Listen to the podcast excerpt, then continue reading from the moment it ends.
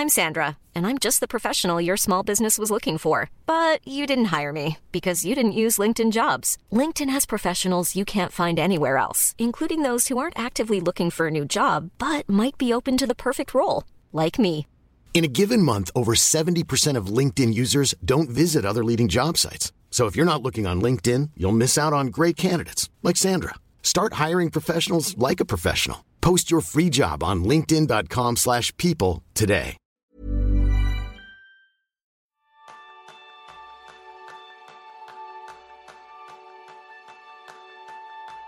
¿Te has encontrado alguna vez diciéndote en tu mente, esto no es para mí o yo no puedo hacer eso? Pues presta atención al episodio de hoy, donde hablaremos de las creencias limitantes, de cómo identificarlas y de cómo desmontarlas. Bienvenidos a un nuevo episodio de Kenso, el podcast donde descubrirás cómo vivir la efectividad para ser más feliz. Soy Raúl Hernández, aprendiz en llevarle la contraria a mi cabeza. Y yo soy Kiko Gonzalo, aprendiz en creerme lo que me digo. Así que vamos a comenzar con una noticia noticiosa, como dirían goma espuma Raúl. Y es que vosotros oyentes, hemos lanzado, escuchadlo bien, un nuevo curso gratuito en Skillset, un curso para poner las bases de tu productividad en marcha. Así que te vamos a dejar el enlace a las notas porque es gratuito. Y si quieres ir ya directamente, te recomiendo que escuches este episodio www.kenso.es barra a barra skillser para poder disfrutarlo de manera gratuita. Así que sin más, vamos directo a por las creencias limitantes que son, cómo poder desmontarlas y trabajar con ellas. Porque esa frase de Henry Ford, ¿verdad Raúl? Tanto si crees que puedes como si crees que no, estás en lo cierto. Así es, eh, nuestra cabeza tiene mucha capacidad para marcar lo que es posible y lo que no. Y de hecho, tendemos a, ponernos fin, puertas al campo, al campo de nuestras posibilidades en base al discurso interior que nos generamos. Entonces hay que ser muy consciente de cómo nos hablamos y qué cosas nos decimos, porque eso determina lo que podemos o no podemos hacer. Efectivamente, porque esta frase de Henry Ford se la preguntaban y le decían, ¿usted cómo puede ser que tenga siempre éxito? Y él decía que al final no, que él tomaba una decisión y hacía que esa fuera la mejor decisión posible. Por lo tanto, se lo creía. ¿Qué sucede? Que en nuestro día a día hay veces que hay cosas en las que dudamos, en las que no estamos tan seguros, en las que nos ronda por ahí el síndrome del impostor y las creencias limitantes nos aplastan. Así que vamos a ver cómo entenderlas mejor, porque suceden en nuestro cerebro, para dar pasos que nos ayuden a desmontarlas y empezar a ser quien de verdad somos nuestra mejor versión. Y a mí me gusta mucho siempre hablar de la historia, la metáfora del elefante y la estaca, ¿verdad, Raúl? Ese elefantito que había a la salida de los circos, que estaba junto con su madre con una estaca y claro, al final con el paso del tiempo tú dices, pero ¿cómo puede ser que un la madre o el padre que pesa cuántas toneladas, un par de toneladas, con esa estaca ahí que directamente si moviera un poco la pata la derrumbaba, ¿cómo puede ser que no se mueva, que se quede ahí quieto? Y veías al elefantito al lado con su estaca también puesta y claro, no se movía. Y ahí ya tenemos un ejemplo clarísimo de las creencias limitantes.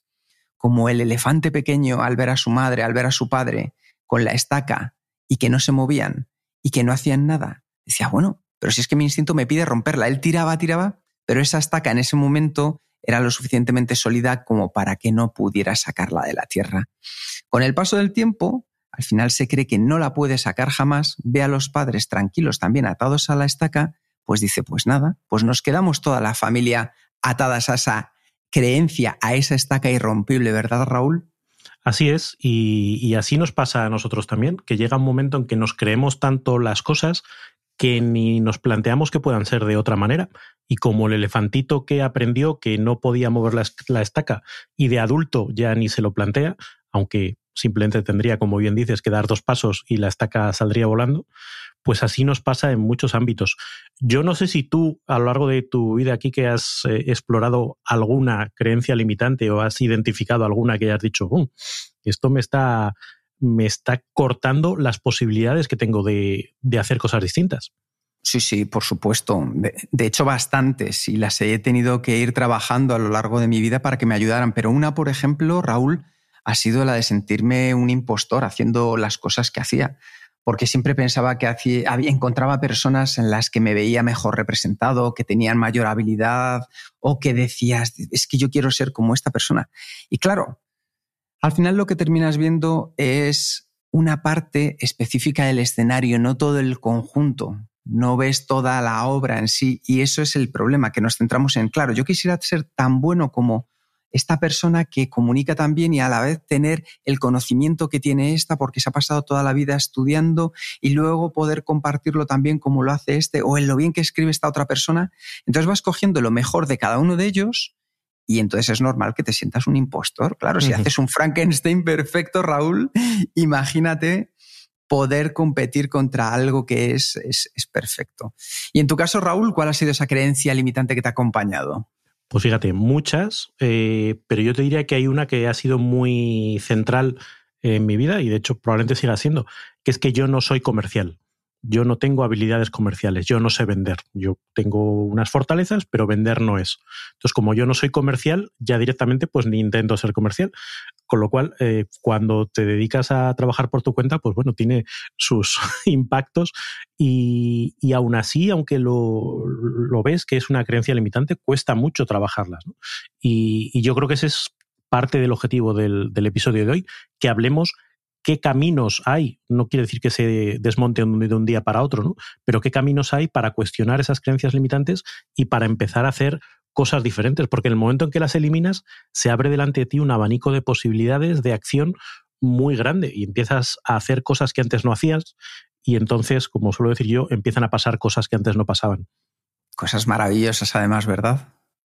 Pues vamos a ir con aquellas creencias limitantes que nosotros más veces escuchamos cuando damos los cursos o cuando trabajamos en las sesiones uno a uno de coaching con nuestros clientes. Os vamos a compartir aquellas más repetidas. Quizá alguna os suene y quizá alguna incluso puede ser que la compartáis. La primera es la de es que yo no tengo tiempo.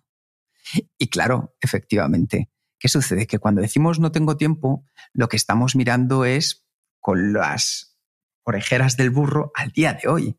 Entonces, efectivamente es posible que hoy no tengas mucho tiempo disponible, pero nosotros siempre decimos, levanta la vista, mira más allá, mira qué edad tienes ahora. Busca la edad media de un español, una persona española, que está en torno a los 82 años. Claro, yo, por ejemplo, Raúl, tengo 42, pues me quedan 40 por delante. ¿Tengo tiempo? Por supuesto que tengo tiempo. Ahora es una cuestión de empezar a ver en lugar de en el día a día, en la hora a hora, el minuto a minuto, más a largo plazo. Cuando empezamos a ver más a largo plazo, somos conscientes del margen que tenemos por delante y el margen que podemos empezar a aprovechar a dedicar ese tiempo a aquellas cosas que nos van a ayudar más. Entonces, esa creencia limitante de no tengo tiempo, puede ser que a lo mejor hoy en tu agenda, si abres el calendario, apenas te quede un hueco para incluir una ficha de Tetris. Pero si abres tu calendario y lo ves para los próximos cinco años, te aseguro que ahí hay mucho tiempo y no hay excusas, hay razones para disfrutar de él. Sí, es eh, la idea además de que todos tenemos el mismo tiempo, nos pongamos como nos pongamos, con lo cual es más una cuestión de elecciones que de disponibilidad de tiempo. Y, esa es la, donde tenemos que poner el foco, ¿no? En elegir qué es lo que queremos hacer, Hoy a lo mejor ya lo tenemos todo el pescado vendido y no tenemos margen de actuación, pero podemos empezar a tomar decisiones que nos generen tiempo para la semana que viene, para el mes que viene o para el año que viene. Así que ya sabéis, vamos a ir desmontándola. Y una cosa que a mí me gusta mucho es que siempre nos solemos encontrar con que estas frases empezamos con el no algo. Empecemos a cambiarlas. ¿De qué manera podríamos expresarlo, Raúl, y transformar para dar ya el primer paso. no tengo tiempo, ¿en qué lo podemos construir? ¿En qué podemos empezar a dar el primer paso y verlo de otra manera? Porque como las palabras hemos dicho que importan tanto como nos hablamos, ¿por qué podemos transformar el no tengo tiempo? Mira, hay, hay una frase que, que se suele utilizar cuando en vez de decir tengo que, cuando tú coges tu agenda y dices tengo que ir a no sé dónde, tengo que hacer no sé qué, cambiarlo por yo elijo ir a no sé dónde, yo elijo hacer, porque te pone el foco en cuestionar si efectivamente lo estás eligiendo o no lo estás eligiendo. Y si lo estás eligiendo, dejas de protestar, ya no es una imposición externa. Y si no lo estás eligiendo, empiezas a cuestionarte, vale, ¿y entonces qué tengo que hacer? ¿Qué, decisión tengo que tomar para ser más dueño de mi propio tiempo, ser más dueño de eh, mis decisiones o de mi foco. Entonces, ese pequeño cambio en la forma de, de verbalizar las obligaciones o las dedicaciones de tiempo te hace recuperar agencia sobre la dedicación. Qué bueno, me encanta, porque al final cuando decimos no tengo tiempo, si yo os digo ahora mismo, ¿qué pensáis? Cuando os decís no tengo tiempo, nuestro cerebro lo que crea es una imagen de nosotros en un momento estresado, sin tiempo. Sin embargo, como dice Raúl, si ponemos yo elijo hacer esto, nos imaginamos haciendo eso, que es un entorno mucho más positivo y desde luego un paso adelante en comparación con la creencia anterior. O sea que ya, ya hemos visto un pequeño paso para ir desmontando creencias. Otra de las creencias limitantes que una y otra vez aparecen en nuestros talleres es el, es que no puedo decir que no, es que mis jefes, están mis compañeros, están mi familia. ¿Qué podemos hacer en este caso, Raúl? Bueno, ahí eh, no es tanto que no podamos decir que no, sino que tenemos que aprender a decir que no. Eh, muchas veces eh, nos creemos imprescindibles o creemos que si decimos que no vamos a generar un conflicto o, nos sentimos atrapados y vemos que no tenemos esa posibilidad. Y sin embargo, si aprendemos a decir que no, si aprendemos a defender lo que sí, y, ahora hablaremos pues, del método Pacta eh, que, aplicamos nosotros en Kenso, ¿no? pero esa visión de tengo que defender a qué le estoy diciendo que sí para poder decir a la otra persona que no y sobre todo decirle no ahora, no en estas condiciones, pero sí ofrecer una alternativa.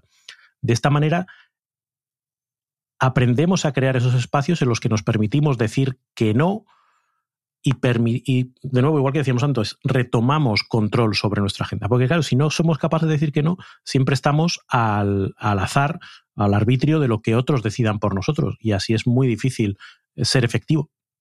Efectivamente, como dice Raúl, podéis encontrar un vídeo de Kenso en el canal de YouTube donde hablamos acerca del método Pacta y la mejor manera de decir que no con efectividad y sentirte culpable. Lo vais a encontrar en las notas de este episodio para que podáis disfrutar de él y también aprender algo nuevo, que eso siempre es importante. La tercera de las creencias que más veces se repiten en nuestros talleres, en nuestros coches, es cuando dicen, es que tengo que responder enseguida a esto, es que tengo que hacerlo ya al final cuando estamos con ese run run en la cabeza nos obliga a estar todo el rato en modo alerta, con lo cual es muy difícil concentrarnos. Si al final lo único que hacemos es devolver la pelota en un partido de ping-pong, lo que tendremos que entender es algo muy sencillo, y es que esa pelota volverá antes que si al final la colocamos en su lugar y la mandamos en su momento adecuado. ¿Qué quiero decir con esto? Que, por ejemplo, si tú un correo lo respondes de manera inmediata, es más probable que recibas una respuesta antes, otra vez, y se genere ese ida y vuelta, ida y vuelta, que si al final lo que haces es seguir concentrado en esa tarea que de verdad para ti es importante y después, cuando llegue el momento, te centres en contestar los correos electrónicos.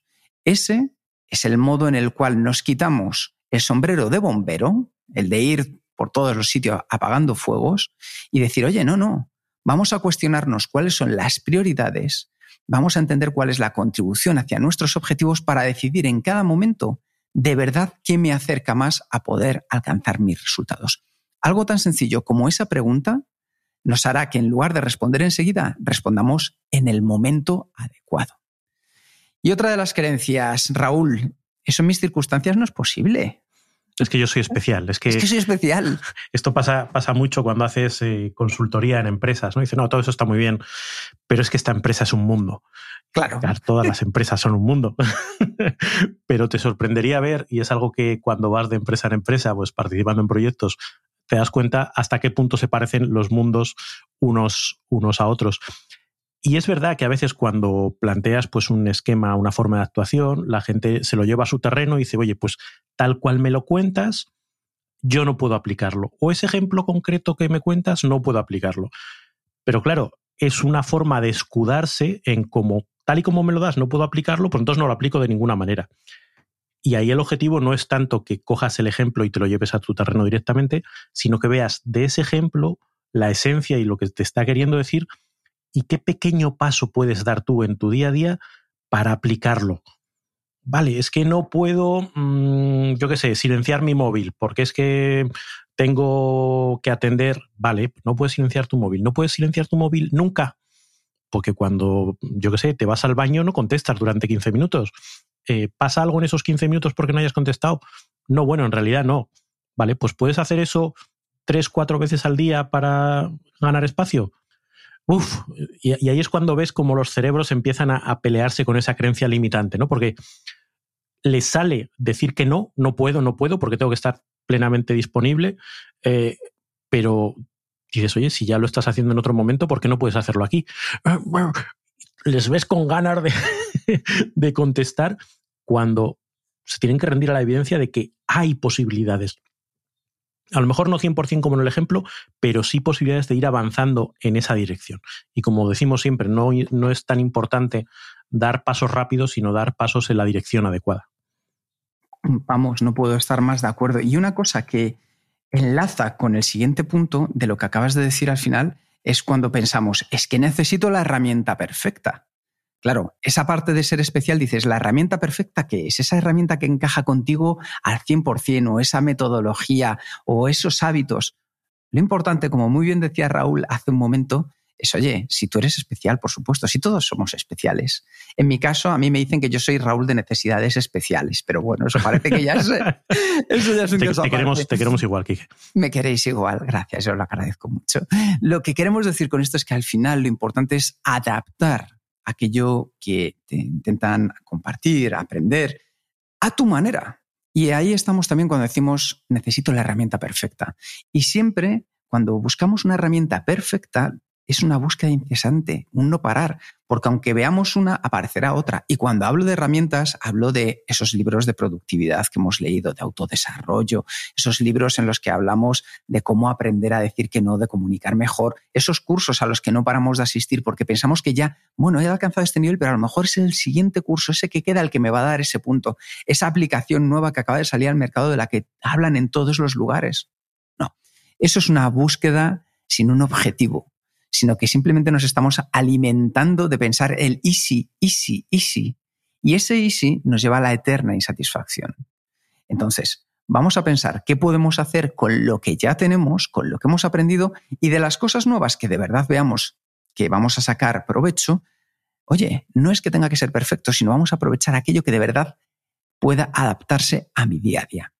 Entonces, muchas veces lo que nosotros escuchamos en Kenso es, bueno, es que como no encuentro la herramienta, la metodología, el libro, la aplicación perfecta, mejor lo dejo. No. Ya sabéis, nosotros en Kenso buscamos razones, no excusas. Así que vamos a olvidarnos de eso de la herramienta perfecta, porque tú eres especial y porque hay una herramienta para ti, pero es la que tú vas a crear a partir de conocerte mejor a ti mismo. Imagine the softest sheets you've ever felt. Now imagine them getting even softer over time. That's what you'll feel with Bowl and Branch's organic cotton sheets. In a recent customer survey, 96% replied that Bowl and Branch sheets get softer with every wash. Start getting your best night's sleep in these sheets that get softer and softer for years to come. Try their sheets with a 30-night guarantee. Plus, get 15% off your first order at bowlandbranch.com. Code BUTTERY. Exclusions apply. See site for details. Hold up. What was that? Boring. No flavor. That was as bad as those leftovers you ate all week. Kiki Palmer here, and it's time to say hello to something fresh and guilt-free. Hello Fresh. Jazz up dinner with pecan-crusted chicken or garlic butter shrimp scampi. Now that's music to my mouth. Hello Fresh. Let's get this dinner party started. Discover all the delicious possibilities at hellofresh.com. Y yo creo que la última que más se repite, ¿verdad, Raúl, en los cursos es esa de es que lo de yo no soy ordenada ni ordenado, o sea, eso no va, no va conmigo. Sí, es eh, parecido a lo que yo decía al principio, ¿no? Es que yo no soy comercial. Entonces, ya como, como yo no soy ordenado, pues todo esto lo aparto de mi vista y, no me planteo que pueda haber un sistema que me sirva precisamente para ganar orden. Y ahí eh, lo que es importante y es, es, algo que desde el punto de vista de, del coaching se trata mucho, es esa diferencia entre el ser y el hacer. Tú no eres nada, tú no eres más que lo que haces. Y cambiar lo que haces no es tan difícil, en el sentido de que las capacidades motoras eh, fonadoras eh, para hacer cosas distintas, si hay alguien que lo está haciendo a tu lado, tú también puedes hacerlo. Puedes sentarte durante una hora y escribir un listado, puedes, puedes hacer un montón de cosas y en el momento en que empiezas a hacer esas cosas ya eres eso, ya eres ordenado. Estoy teniendo un debate, eh, en fin, doméstico con mi hija a, cuenta del orden, ¿no? y ella dice que ya no, no es ordenada. Digo, pues mira, ahora vas a coger y esa mesa vas a coger las cositas y las vas a poner cada una en su sitio. ¿Ves? Ya está siendo ordenada. No, pero no, no, si al final se trata de, levantarte, coger con tus manitas, llevar las cosas a su sitio y entonces te conviertes en una persona ordenada a través de la acción. Y yo creo que esa es la, la parte importante que desmonta esta creencia. Uno no es o deja de ser, uno se transforma a través de la acción. Con lo cual, el hecho de que tú puedas tener una preferencia en un sentido o en otro no debería limitarte, no debería decirte, no, como yo tengo esta preferencia, no puedo luchar contra ella. Claro que podemos luchar contra ella. Y aquí me parece que con este ejemplo has dado en el clavo, porque el primer paso que podemos hacer para de verdad empezar a cuestionar nuestras creencias limitantes es en lugar de buscar compararnos con lo perfecto, es decir, en el caso de tu hija, pues con aquella compañera que es que lo tiene todo mega organizado, no, comparémonos con la mejor versión de nosotros mismos que podamos ser. Eso nos va a ayudar a poner el nivel de una manera realista donde de verdad tiene que estar. Y después, haceros la, siguiente pregunta. ¿Quieres cambiar o cambias? Porque yo conozco, Raúl, muchas personas que quieren cambiar, pero solo trabajo con aquellas que de verdad cambian. Parece que es lo mismo, pero no es lo mismo. Muchas veces vemos lo que nos gustaría pero estamos dispuestos a dar el salto, lo que ello conlleva, para de verdad alcanzarlo en nuestra vida personal, en nuestra vida profesional. Pues a la hora de cuestionar nuestras creencias, muchas veces estamos más cómodos viviendo con estas excusas que acabamos de ver, en lugar de dar ese pequeño paso y cambiar a pensar en el, es que tú puedes ser más organizada, más productiva, puedes ser más ordenada, puedes ser lo que tú quieras. Así que vamos a ver qué podemos hacer también con ello. Así que, Raúl, Primer paso, ya hemos visto que en lugar de buscar compararnos con la perfección, compararnos con la mejor versión de nosotros mismos. Y lo segundo, decidir cambiar en lugar de querer cambiar. ¿Qué más podemos añadir para ir desmontando nuestras creencias limitantes? Bueno, como solemos decir, en muchos ámbitos hay que tomar conciencia. Uno no se da cuenta, porque una de las cosas que tienen las creencias limitantes es que están metidas en nuestro sistema residente y actúan eh, en la mayoría de los momentos con lo que nosotros llamamos el cerebro mono, esa parte del, sistema 1 del sistema cerebral que actúa de manera inconsciente y de manera automática. Por lo tanto, traer esos comportamientos automáticos e inconscientes a la luz de la conciencia nos permite darnos cuenta de, oye, aquí me estoy comportando así porque está entrando en juego esta creencia limitante. Y no solo de me estoy dando cuenta que está sucediendo, sino fíjate el impacto que está teniendo.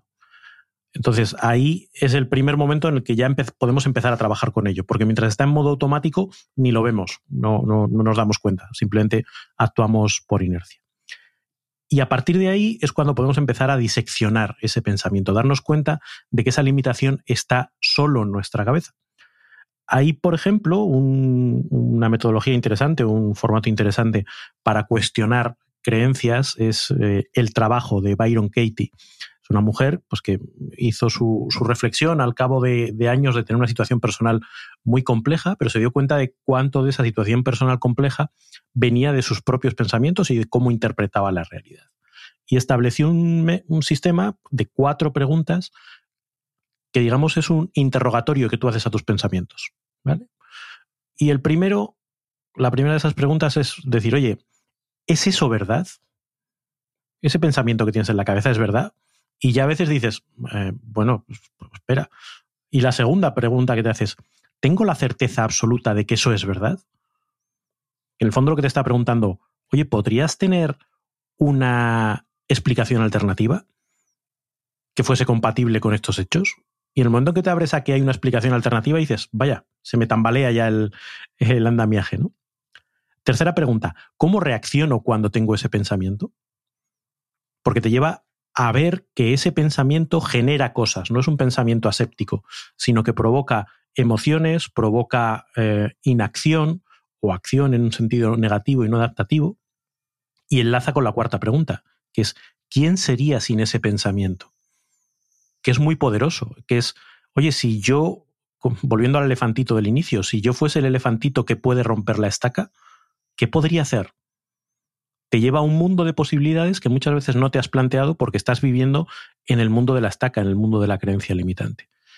Con lo cual, cuando empiezas a trabajar con estas cuatro preguntas sobre esa, ese pensamiento, esa creencia limitante, se te empieza a remover eh, esas sensaciones y, empiezas a ver otras posibilidades. Me parece que además encaja muy bien con el siguiente punto, Raúl, que tiene que ver con llevar un diario para desmontar las creencias. Justo esta mañana estaba trabajando con una persona muy joven a la cual acaban de ascender a manager y me preguntaba, ella me decía, dice, claro, es que en estos casos yo no soy nada buena. Y bueno, llevamos trabajando, fíjate, Raúl, un diario para desmontar creencias. Entonces yo le decía, ¿cuántas veces de las que haces X sucede Y? Que es como el comportamiento que ella esperaba. Y al darse cuenta que, al contrario de lo que ella esperaba, cerca del 85% de las veces que tenía la creencia terminaba haciéndolo bien, cuando lo ha visto con datos y con hechos, es cuando ha desmontado la creencia de que ella no era buena haciendo una cosa en concreto en la que estamos trabajando. Entonces simplemente coged una hoja de papel, una aplicación para poder llevar las notas y el seguimiento y eso en lo que vosotros tenéis la creencia o mantenemos esa creencia, cuando suceda, pensad cómo estáis reaccionando. Así al cabo de dos, tres semanas, un mes, veréis de verdad que muchas veces lo que hacemos es centrarnos en ese pequeño porcentaje en las que lo hemos hecho de la manera que no esperábamos, en lugar de todas esas veces en las que lo hemos hecho de manera en la que nos sentimos orgullosos de lo mismo. Sí, es el, sesgo de confirmación que actúa reforzando muchísimo la creencia limitante. solo te das cuenta de las veces en que los hechos confirman tu visión de, de la creencia limitante. Todas las veces que no sucede, las descartas directamente o no te fijas en ellas o dices, no, ha sido casualidad o ha sido sin embargo, si haces la visión de, oye, aséptico, ¿no? Estos son datos. Vamos a analizar los datos y, qué es lo que está pasando. Había la frase esa típica de, joder, siempre que voy a imprimir se acaba el toner de la impresora, ¿no? Y dices, no es verdad. ¿Cuántas veces vas a imprimir y no se acaba el toner? Es verdad que el día que te pasa es lo que te acuerdas. Entonces, como tienes esa idea rumiando, dices, mira, se confirma, si es que ya lo digo yo siempre, que siempre me toca a mí cambiar el toner. En fin, esto con las, con las creencias limitantes pasa igual, ¿no? Y es esta visión que hicimos de, indagación apreciativa, ¿no? De, mirar en tu pasado, en tu experiencia, en tu día a día y encontrar precisamente ejemplos que desmonten eh, esa creencia limitante, esa idea que tú tienes tan metida en tu cabeza. Fíjate que un ejemplo personal de hace años al cual me sirvió muchísimo. Tenía un entrenador y yo le decía, es que yo soy muy malo dando pases. Y me decía, que eres muy malo dando pases. Dice, espérate, te voy a contar en los partidos. ¿Qué sucedía, Raúl? Que yo solo contaba y me fijaba en los pases que daba mal en corto, por así decirlo, y desde una posición muy concreta a una posición muy concreta. Pero claro, no contaba los pases en largo que daba, no contaba los pases fáciles que buscaba y me decía mi entrenador al final, decía, fíjate que tan solo el X por ciento, que era muy pequeño, no sé si era un 5%, dice, haces pases malos. pero te estás fijando en los que de manera constante repites mal y ya piensas que todos los pases los haces mal que es un poco el ejemplo de lo que hablábamos antes, que cogemos la parte y la convertimos en el todo. Así que ahí ya vemos que podemos hacerlo. También algo que funciona mucho es que buscar el ejemplo de otras personas. Si otra persona puede, yo también podría. Entonces, ¿qué es lo que vamos a hacer? Vamos a analizar qué hace de manera excepcional esa persona o no excepcional y simplemente rutinario, que es la mayoría de las veces, que son hábitos. Y si somos capaces de identificar los hábitos que una persona que nos sirve como ejemplo hace en algo que nosotros queremos empezar a hacer, eso nos va a ayudar mucho a identificar los primeros pasos que nosotros podemos dar. Y de hecho aquí tú eres un gran experto, Raúl. Sí, eh, el, aprendizaje a través del ejemplo yo creo que es un, uno de los elementos fundamentales de, vía de adquisición de, habilidades. Y además en ese sentido ayuda mucho a encontrar gente como nosotros. Ahí me ha pasado recientemente, ¿no? Viendo vídeos de, ejercicio físico. Y claro, ves vídeos de ejercicio físico donde te plantean rutinas muy sencillas, pero te las hacen señores que ya están en forma. Y dices, hombre, pues esto... Pero hay tu, tu bicho interior que confirma, dice, ah, volvemos al punto, no, es que esto está fuera de mi alcance, es que si fuera como yo no le resultaría tan fácil. Pero entonces de repente encuentras a alguien que sí es como tú, en el sentido de no estar en la mejor forma física de tu vida, y ves que lo hace. Y te vas quedando sin argumentos. Es decir, encontrar ejemplos que sean lo más asimilables a ti posibles y decir, ostras, es que ya me voy quedando sin excusas, me voy quedando sin, sin argumentos que decir, no, pero esto ya no es para mí. No, este que es igual que yo, que tiene el mismo poco tiempo que yo, que tiene las mismas condiciones de partida que yo, lo hace. Si ese lo hace, yo también debería poder, porque no hay nada que él está haciendo que esté fuera de mi alcance, ni me puedo esconder detrás de ninguna excusa. Fenomenal. Y ya nos vamos acercando a los últimos que nos pueden ayudar, ayudar a ello, y uno de ellos es la indagación apreciativa. Es decir, vamos a buscar en nuestra vida, en nuestra historia, en nuestro pasado o en otros ámbitos que no sean solo el personal o el profesional, ejemplos que hagan un poco de abogado del diablo. Es decir, ejemplos que en el fondo te pongan contra el espejo y te digan, pero ves como si ya lo has hecho una vez. Y si lo has hecho una vez, lo puedes repetir, lo puedes volver a hacer. Muchas veces lo que nos supone un salto de fe es pensar que nunca lo hemos hecho antes. Pero si de verdad buscamos en nuestra historia, encontraremos esos momentos en los que es muy probable que ya lo hayamos hecho. Pero nuestro cerebro es selectivo, como muy bien decía Raúl, y eso nos lleva a enfocarnos en todas esas excusas que nos digan, ves, si es que no, es que no puedes, es que no da tiempo, es que no vas a ser. Sin embargo, si nosotros vamos cambiando esa vocecita interior por una vocecita que nos hable de manera cariñosa, de manera positiva, que nos empodere, y eso depende de ti. Tú puedes buscar empoderarte o ir comiéndote la oreja. Así que decide y busca los ejemplos en tu propia vida. Sí, y a partir de ahí empezar el camino, que es otra metáfora que eh, también en Kenzo utilizamos muy a menudo. Cualquier proceso de deshacerse de una creencia limitante es un camino que no se resuelve de la noche a la mañana y de un día para otro has cambiado, sino entender que es un proceso en el cual vas a encontrar momentos de incomodidad, porque ser una persona distinta en el sentido que decíamos antes, porque ahora haces cosas distintas, te va a costar, pero es un precio que merece la pena pagar para conseguir llegar a ser lo que quieres ser. Entonces, en ese sentido, esa conciencia de camino eh, ayuda a no rendirse a los primeros obstáculos que te vas a encontrar seguro. Y en ese sentido, otro mecanismo que ayuda es ir poco a poco, el no pretender que de un día para otro vas a ser otra persona radicalmente distinta. Esto lo decía eh, Tim Robbins en algún momento, ¿no? cuando hablaba de cómo mejorar tus habilidades de tiro al blanco. Pues no te pongas a tirar desde 200 metros la primera vez. La primera vez tira desde 5 metros. Y si desde 5 metros no, no aciertas, pues ponte más cerca, desde un metro. Vale, pues ahora que estás desde un metro te vas alejando poquito a poco. Pero empieza siempre con un objetivo cercano pequeñas acciones en las que consigas éxito y que empiecen a contribuir al cambio de mentalidad, de yo sí puedo, yo soy una persona que acierta en el blanco, no a 200 metros el primer día, pero sí desde el principio puedo acertar, con lo cual vas ganando confianza y vas reforzando esa creencia alternativa, esa creencia empoderante en vez de limitante. Pues con eso solo me queda haceros una pregunta y es, ¿qué podríais hacer que fuera algo tan ridículamente pequeño que no podríais fallar y que podrías empezar a hacer para montar esta nueva creencia positiva y desmontar esa creencia que nos ha estado limitando. Y a partir de ahí, cada vez que lo consigas, celebra el éxito, porque es una demostración de que tú sí puedes. Y yo estoy convencido porque lo he visto muchísimas veces en los clientes con los que trabajamos, en las empresas en las que lo hemos puesto en práctica, que esas creencias limitantes las puedes ir desmontando. Son muy frágiles. El tema es dar, como decía muy bien Raúl, ese primer paso que nos lleven a deconstruirla. No a destruirla, que es distinto, sino a deconstruirla, porque hay cosas que sí que nos pueden ayudar para luego poder generar, crear o seguir construyendo ese hábito más positivo. Así que celébralo, disfrútalo, porque sí que puedes.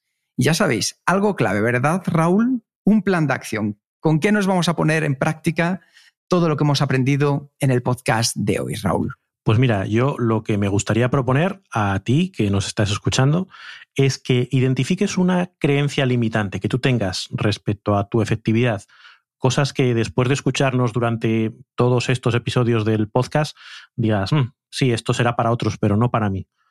Y que le apliques esta serie de ideas que te hemos planteado en el episodio de hoy.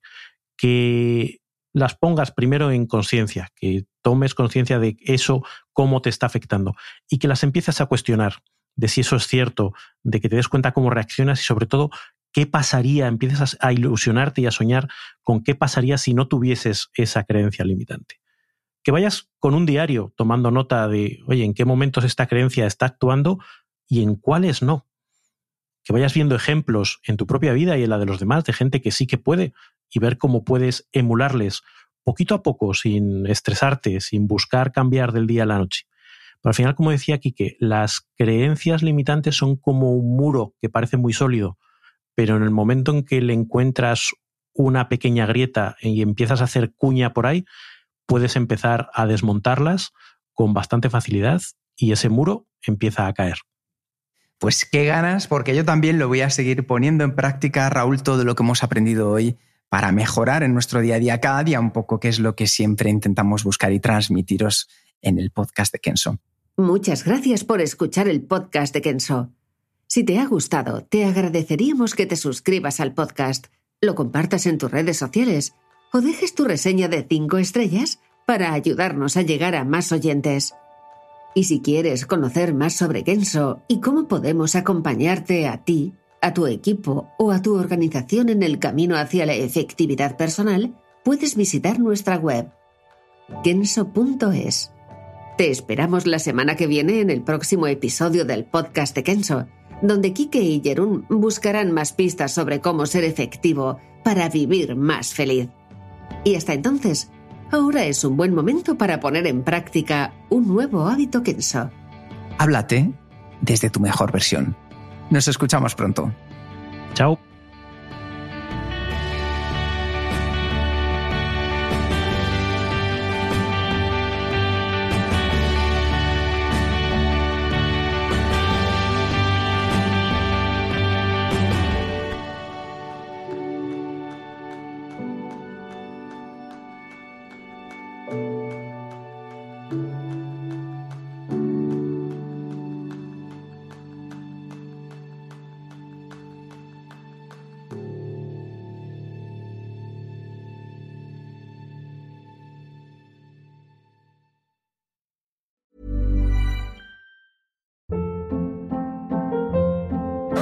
Hold up. What was that? Boring. No flavor. That was as bad as those leftovers you ate all week. Kiki Palmer here, and it's time to say hello to something fresh and guilt-free. Hello Fresh. Jazz up dinner with pecan-crusted chicken or garlic butter shrimp scampi. Now that's music to my mouth. Hello Fresh. Let's get this dinner party started. Discover all the delicious possibilities at hellofresh.com.